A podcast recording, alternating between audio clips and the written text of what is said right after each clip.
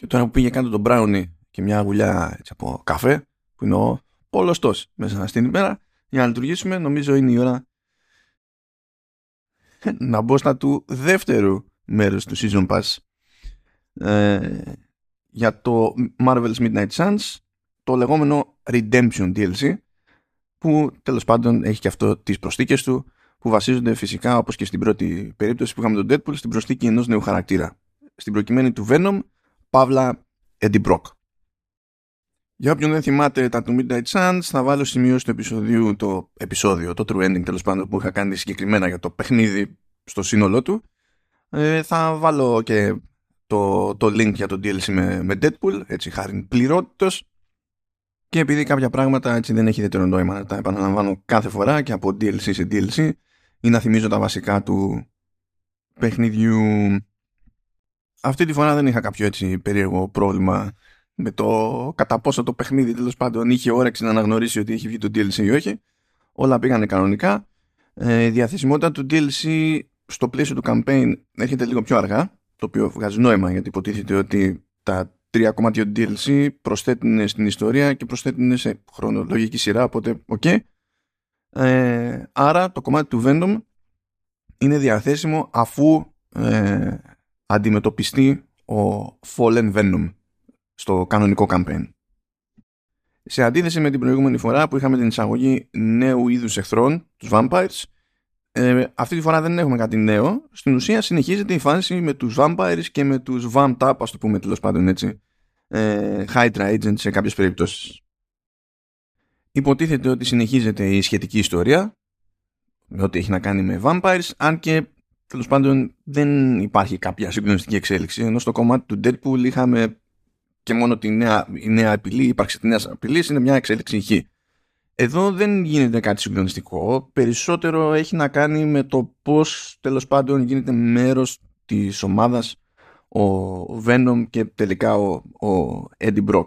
Πήγαινε εκεί πέρα ένα περίεργο με μια συμφωνία με τον Μεφίστο που υποτίθεται ότι έχει αφιερώσει αρκετό χρόνο το παιχνίδι ώστε να μας δείξει, να μας θυμίζει τέλος πάντων ότι δεν είναι πολύ, ποτέ καλή ιδέα αυτό αλλά τέλος πάντων it is what it is και κάπως έτσι ε, καταλήγει στην ομάδα ο Venom που στο πλαίσιο της μάχης είναι Venom, εντάξει, αλλά όταν είμαστε στο, στο Abbey φυσικά είναι Eddie Brock και έχει εκείνο στα δικά του.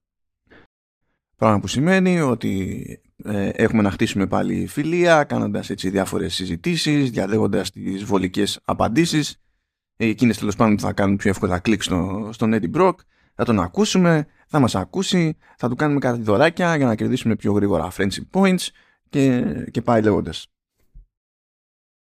Ε, αυτό που ισχύει γενικά, τέλος πάντων στην περίπτωση του, του, DLC για Midnight Suns, είναι ότι ε, είναι καλύτερο τέλος πάντων να το γευτεί ο παίκτης όταν τρέχει ένα playthrough, όχι μετά την ολοκλήρωση. Τίποτα δεν τον εμποδίζει να παίξει μετά την ολοκλήρωση του βασικού playthrough, έτσι κι αλλιώς με το τερματισμό υποτίθεται ότι επανέρχεται ένα κλικ πριν την απόλυτη κορύφωση των πραγμάτων ώστε να συνεχίσει να κάνει τα, το κομμάτι του εκεί πέρα. Οπότε ε, στο πρώτο πέρασμα είσαι New Game Plus είναι καλύτερα, κουμπώνει λίγο πιο οργανικά το, το πράγμα. Και όχι μόνο αυτό, υπάρχουν και έτσι πιο ομαλές και περισσότερες ευκαιρίες και χρονικά περιθώρια για να χτίσετε τη, τη φιλία και να κερδίσετε τα passive τέλος πάντων που αποφέρει το λεβελάρισμα σε αυτές τις περιπτώσεις. Αλλά επίσης για να κάνετε τους συνδυασμούς σας με τις ομάδες σας, έτσι να χτίσετε τα πράγματα με βάση τις δυνάμεις του νέου χαρακτήρα να πειράξετε λίγο το στυλ με το οποίο μπορεί να, να παίζετε και να έχετε το χρόνο να κάνετε και τις αναβαθμίσεις που έρχονται και στο κομμάτι του research αλλά και στο κομμάτι του ABI. Πιο συγκεκριμένα στο πλαίσιο του νέου research έχουμε ένα καινούριο combat item το οποίο λέγεται Symbiote Bomb δεν θέλει και πολύ φαντασία για το τι παίζει εκεί και δεν ξέρω τώρα να πω την αμαρτία μου δεν είχα κάποια ειδική εξάρτηση στη χρήση items στο, κατά τη διάρκεια του παιχνιδιού ε, σε υψηλότερες δυσκολίες μπορεί να έχει ένα νόημα παραπάνω αλλά τέλος πάντων είναι αυτό το ανάλογα με το, με το στυλ του καθενός. Ε, αυτό που θεωρώ ότι είναι πιο σημαντικό ε, είναι ένα mod για το Worm που ξεκλειδώνεται και στην ουσία ε, μπορούμε να πληρώσουμε με ένα από τα πολλά ας το πούμε currencies, in-game currencies του παιχνιδιού Intel που συνήθως χρειαζόμαστε να το μαζέψουμε για να στείλουμε ε, σε ops μεμονωμένους χαρακτήρες.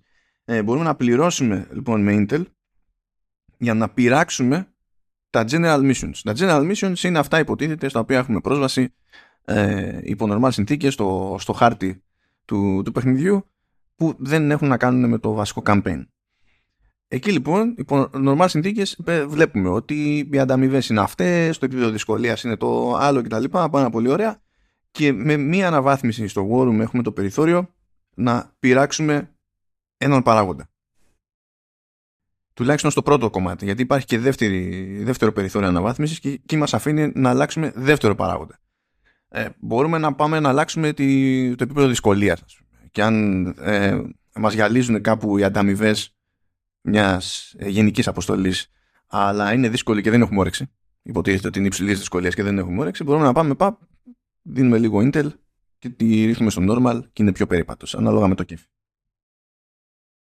Τώρα, όπως και στο προηγούμενο DLC, εδώ έχουμε την προσθήκη τριών story missions ε, που παίζουν όπως παίζουν γενικότερα τα πράγματα με story missions στο, στο παιχνίδι.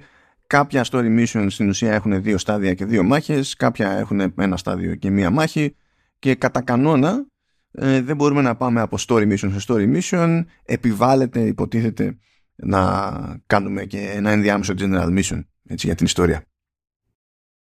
Επίσης, όπως συνηθίζεται σε story missions, υπάρχουν κάποιοι περιορισμοί ως προς την επιλογή του party, δηλαδή συνήθως απαιτείται η ύπαρξη ενός συγκεκριμένου χαρακτήρα minimum, ενίοτε και δύο συγκεκριμένων χαρακτήρων, οπότε καλύπτουμε τις όποιες ανοιχτές θέσεις με οτιδήποτε άλλο μας βολέψει. Στη, στην πρώτη, ας πούμε, ε, έχουμε Spider-Man και Hunter, θέλουμε δεν θέλουμε. Στη δεύτερη έχουμε Hunter και Venom. Στη, στην τρίτη προφανέστατα έχουμε Venom, ε, αλλά μπορούμε να διαλέξουμε τους υπόλοιπους έτσι λίγο πιο, πιο γιούχου. Δεν θα πετάξω spoilers, αν και τέλος πάντων δεν νομίζω ότι δικαιούνται πολλά πράγματα που γίνονται σε αυτές τις αποστολές έτσι, να αντιμετωπίζονται ως spoilers, αλλά έστω ότι αυτό που μπορώ να πω είναι ότι γίνεται έτσι μια προσπάθεια από τη Firaxis να δώσει μια τσαχπινιά σε κάθε περίπτωση. Δηλαδή εντάξει, στη, στην ουσία στην πρώτη αποστολή το ζήτημα είναι να συνειδητοποιήσουμε ποια είναι η ιδιαιτερότητα του Venom. Εντάξει, ok. Okay στη, στη δεύτερη αποστολή μας βάζει σε ένα αριθμό τέλος πάντων να σκεφτούμε πώς θα χρησιμοποιήσουμε τις κάρτες μας για να πετυχαίνουμε KOs γιατί οποιαδήποτε κάρτα οδηγεί σε KO γίνεται refunded. Refunded το card play βασικά. Χάνεται η κάρτα, ok, okay, καταναλώνεται αλλά επειδή σε κάθε γύρο υποτίθεται ότι έχουμε το περιθώριο να παίξουμε χ κάρτες κατά κανόνα τρεις. έτσι πηγαίνει μπορούμε να χρησιμοποιήσουμε κάρτα να πετύχουμε KO και να μην χάσουμε από τα τρία περιθώρια που έχουμε σε card plays τέλος πάντων. Ενώ στην τρίτη αποστολή παίζει μια τσαχπινιά που τέλος πάντων αν προλάβουν οι εχθροί και ε, μας περάσουν ως passive debuff το bleed τότε έχουν ένα έξτρα μειονέκτημα τέλος πάντων έναντι του βασικού κακού που είναι πρόχειρος. Τι ισχύει όμως στην πράξη, τι ιδιαιτερότητα παίζει είτε πιάσουμε την πλευρά του Eddie Brock είτε πιάσουμε την πλευρά του, του Venom κατά τη διάρκεια των αποστολών να ξεκινήσω από την ανάποδη, να πάω λίγο στον Eddie Brock. Ο Eddie Brock ε, είναι ε, έτσι κι αλλιώς υποτίθεται ότι η Marvel τον αντιμετωπίζει ως αντίρωα παύλα λίγο πιο αγάπησιάρη από ότι ενδεχομένως βγάζει νόημα. Ε, κάτι που έχουμε δει και στις πρόσφατες κινηματογραφικές παραγωγές μεταξύ άλλων τέλος πάντων ε, αλλά είναι πιο γλυκανάλατος ακόμη στο Midnight Suns είναι πιο family friendly δεν ξέρω γιατί χρειάζεται να φτάσουμε σε τέτοια άκρα. Και γενικά ο Eddie Brock είναι, ε, ε, ε, είναι λίγο στην κοσμάρα του και ταυτόχρονα πολύ έτσι γλυκανάλατος. Πολύ θέλει εκεί πέρα πατ-πατ. Ε, είναι αδικημένος και εκείνος, αισθάνεται άσχημα για το, το πώς έχουν κινηθεί τα πράγματα, μετανιώνει τέλος πάντων για όσα έκανε ως Fallen Venom και πάει λέγοντας. Οι γλυκανάλατοι διάλογοι γενικά δίνουν και παίρνουν στο Midnight Suns, δεν είναι ακριβώς περίεργο. Απλά στην περίπτωση του Eddie Brock μου φαίνονται λίγο πιο κουλοί, για να είμαι ειλικρινής. Και δεν είναι ότι στο πλαίσιο που έχει να κινηθεί ως προς το ύφος του, τέλος πάντων, το Midnight Suns δεν χωράει τσαχπινιά. Δηλαδή, ο Blade, ας πούμε, πάλι είναι family friendly, αλλά είναι και λίγο έτσι σκοτεινός. Χωράει, χωράει λίγο το, το πράγμα, ας το πούμε έτσι. Εδώ δεν νομίζω ότι έγινε η καλύτερη δυνατή δουλειά με τον Eddie Brock. Αυτό δεν επηρεάζει και πολλά πράγματα πέρα από το αλυσιβερή τέλος πάντων σε διαλόγους και τέτοια στο Άμπι. Οπότε τέλος πάντων στο πλαίσιο ενός κανονικού playthrough που έχουμε πάρει εδώ σε ένα μάτσο χαρακτήρες κάθε τόσο και στην ουσία μας έχονται μικρές δόσεις από τον καθένα δεν νομίζω ότι παίζει κάποιο ιδιαίτερο ρόλο για ώστε να φανεί στη μεγάλη εικόνα ε, κάποια ιδιαίτερη διαφορά στο επίπεδο ας πούμε. Τώρα στην ίδια τη δράση ο Venom κατά μία έννοια έχει μια ανάποδη τέλος πάντων τσαχπινιά σε σχέση με τον Hulk. Ο, ο Hulk υποτίθεται ότι μας δίνει το περιθώριο να καθίσουμε να φάμε ξύλο και όσο τρώμε ξύλο και φροντίσουμε βέβαια να μην μείνουμε στον τόπο ε, τσιτώνει και ε, στην ουσία ενισχύονται όλες του οι επιθέσεις και κάνουν μεγαλύτερη ζημιά και τα λοιπά. Κάτι παρόμοιο παίζει με τον Venom αλλά λειτουργεί ανάποδα. Στην ουσία το passive του, του Venom είναι η ιδιότητα ε, Ravenous. Είναι στην πείνα το παιδί, θέλει να φάει κόσμο. Το ξέρουμε, είναι χουί του, του Venom. Πάρα πολύ ωραία. Ξεκινάει με την πείνα λοιπόν τσίτα. Και υποτίθεται ότι αυτή η πείνα με το καλημέρα του ενισχύει τις, τις επιθέσεις. Από τον πρώτο γύρο δηλαδή είναι στη, στη τσίτα. Από, τη, από την πρώτη σειρά στη, στη μάχη είναι κανονικά τσίτα, full. Κάθε φορά που χρησιμοποιείται μια επίθεση όμως ε, ή hero ability και τέτοια τότε καταναλώνεται ένα επίπεδο Ravenous και γενικά η μπάρα του έχει τρία επίπεδα. Άρα κάθε φορά που τον χρησιμοποιούμε αποτελεσματικά φροντίζουμε εμείς οι ίδιοι η επόμενη του επίθεση να είναι πιο αδύναμη. Τώρα για να μην αχρηστεύεται σε χρόνο μηδέν ο, ο Venom γιατί δεν θα έχει και κάποιο συγκλονιστικό νόημα σε κάθε νέα σειρά κατά τη διάρκεια της μάχης αναπληρώνεται ένα κομμάτι αυτής της μπάρας ένα από τα, από τα τρία. Τώρα άμα το συνδέσουμε με, τη, με το χτίσιμο της φιλίας από την πλευρά του Άμπι αυτό που συμβαίνει είναι ότι κάθε φορά καθώς ανεβαίνουμε friendship level ε, ανεβαίνουν οι πιθανότητες να χρησιμοποιήσει, να, να επιτεθεί στη μάχη ο Venom αλλά να μην καταναλώσει από την μπάρα Ravenous και έτσι να είναι πιο απίθανο να αλλάζει η ισχύ του στη, στην πορεία της μάχης.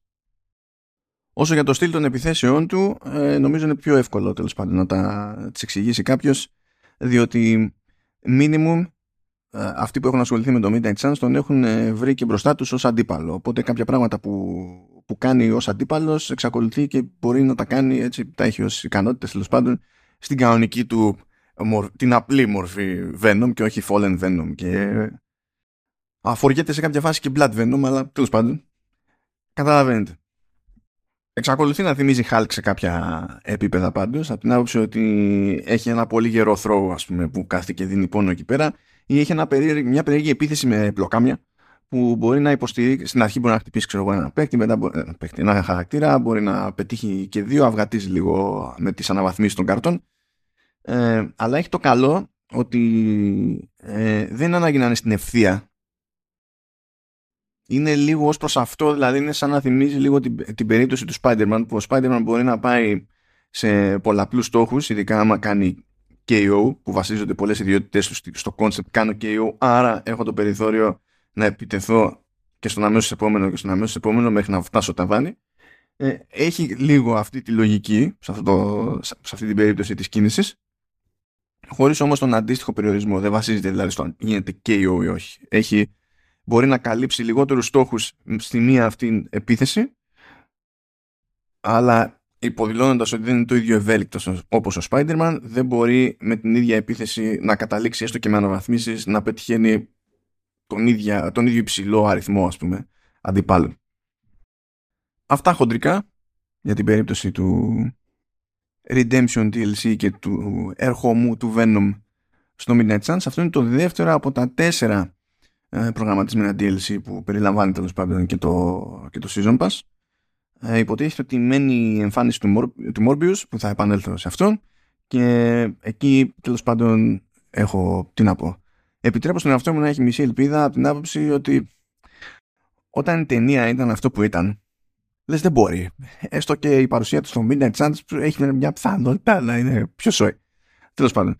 Ε, μένει ο ερχομός του, του Morbius και το τελευταίο κομμάτι φέρνει την Storm. Φαντάζομαι ότι έτσι όπως δείχνει το πράγμα θα συνεχίσουν στο ίδιο storyline. Τώρα το αν θα γίνει κάτι κοσμογονικό ή όχι σε αυτό το πλαίσιο μένει για την ώρα άγνωστο. Δεν ξέρω και τι να υπολογίζω σε αυτό από την άποψη ότι στο πρώτο DLC υπήρχε τουλάχιστον μια πολύ ήπια σύνδεση με μια ας το πούμε αποκάλυψη που παίζει στο τέλος του παιχνιδιού και τέλος πάντων περισσότερο teaser είναι παρά αποκάλυψη. Teaser για ποιος ξέρει τι, αν θα απασχοληθεί κανένας δηλαδή από την πλευρά της φυράξης να πει ότι συνεχίζω με βάση αυτό. Ε, στο, στην περίπτωση του Venom δεν έχουμε έτσι ε, τέτοια υπονοούμενα. Οπότε δεν ξέρω ποια υποτίθεται ότι είναι η γενικότερη στάση ε, της ομάδας ως το σύνολο DLC και το που το πάει το πράγμα και που θέλει να κουμπώσει και πώς. Αυτά από μένα.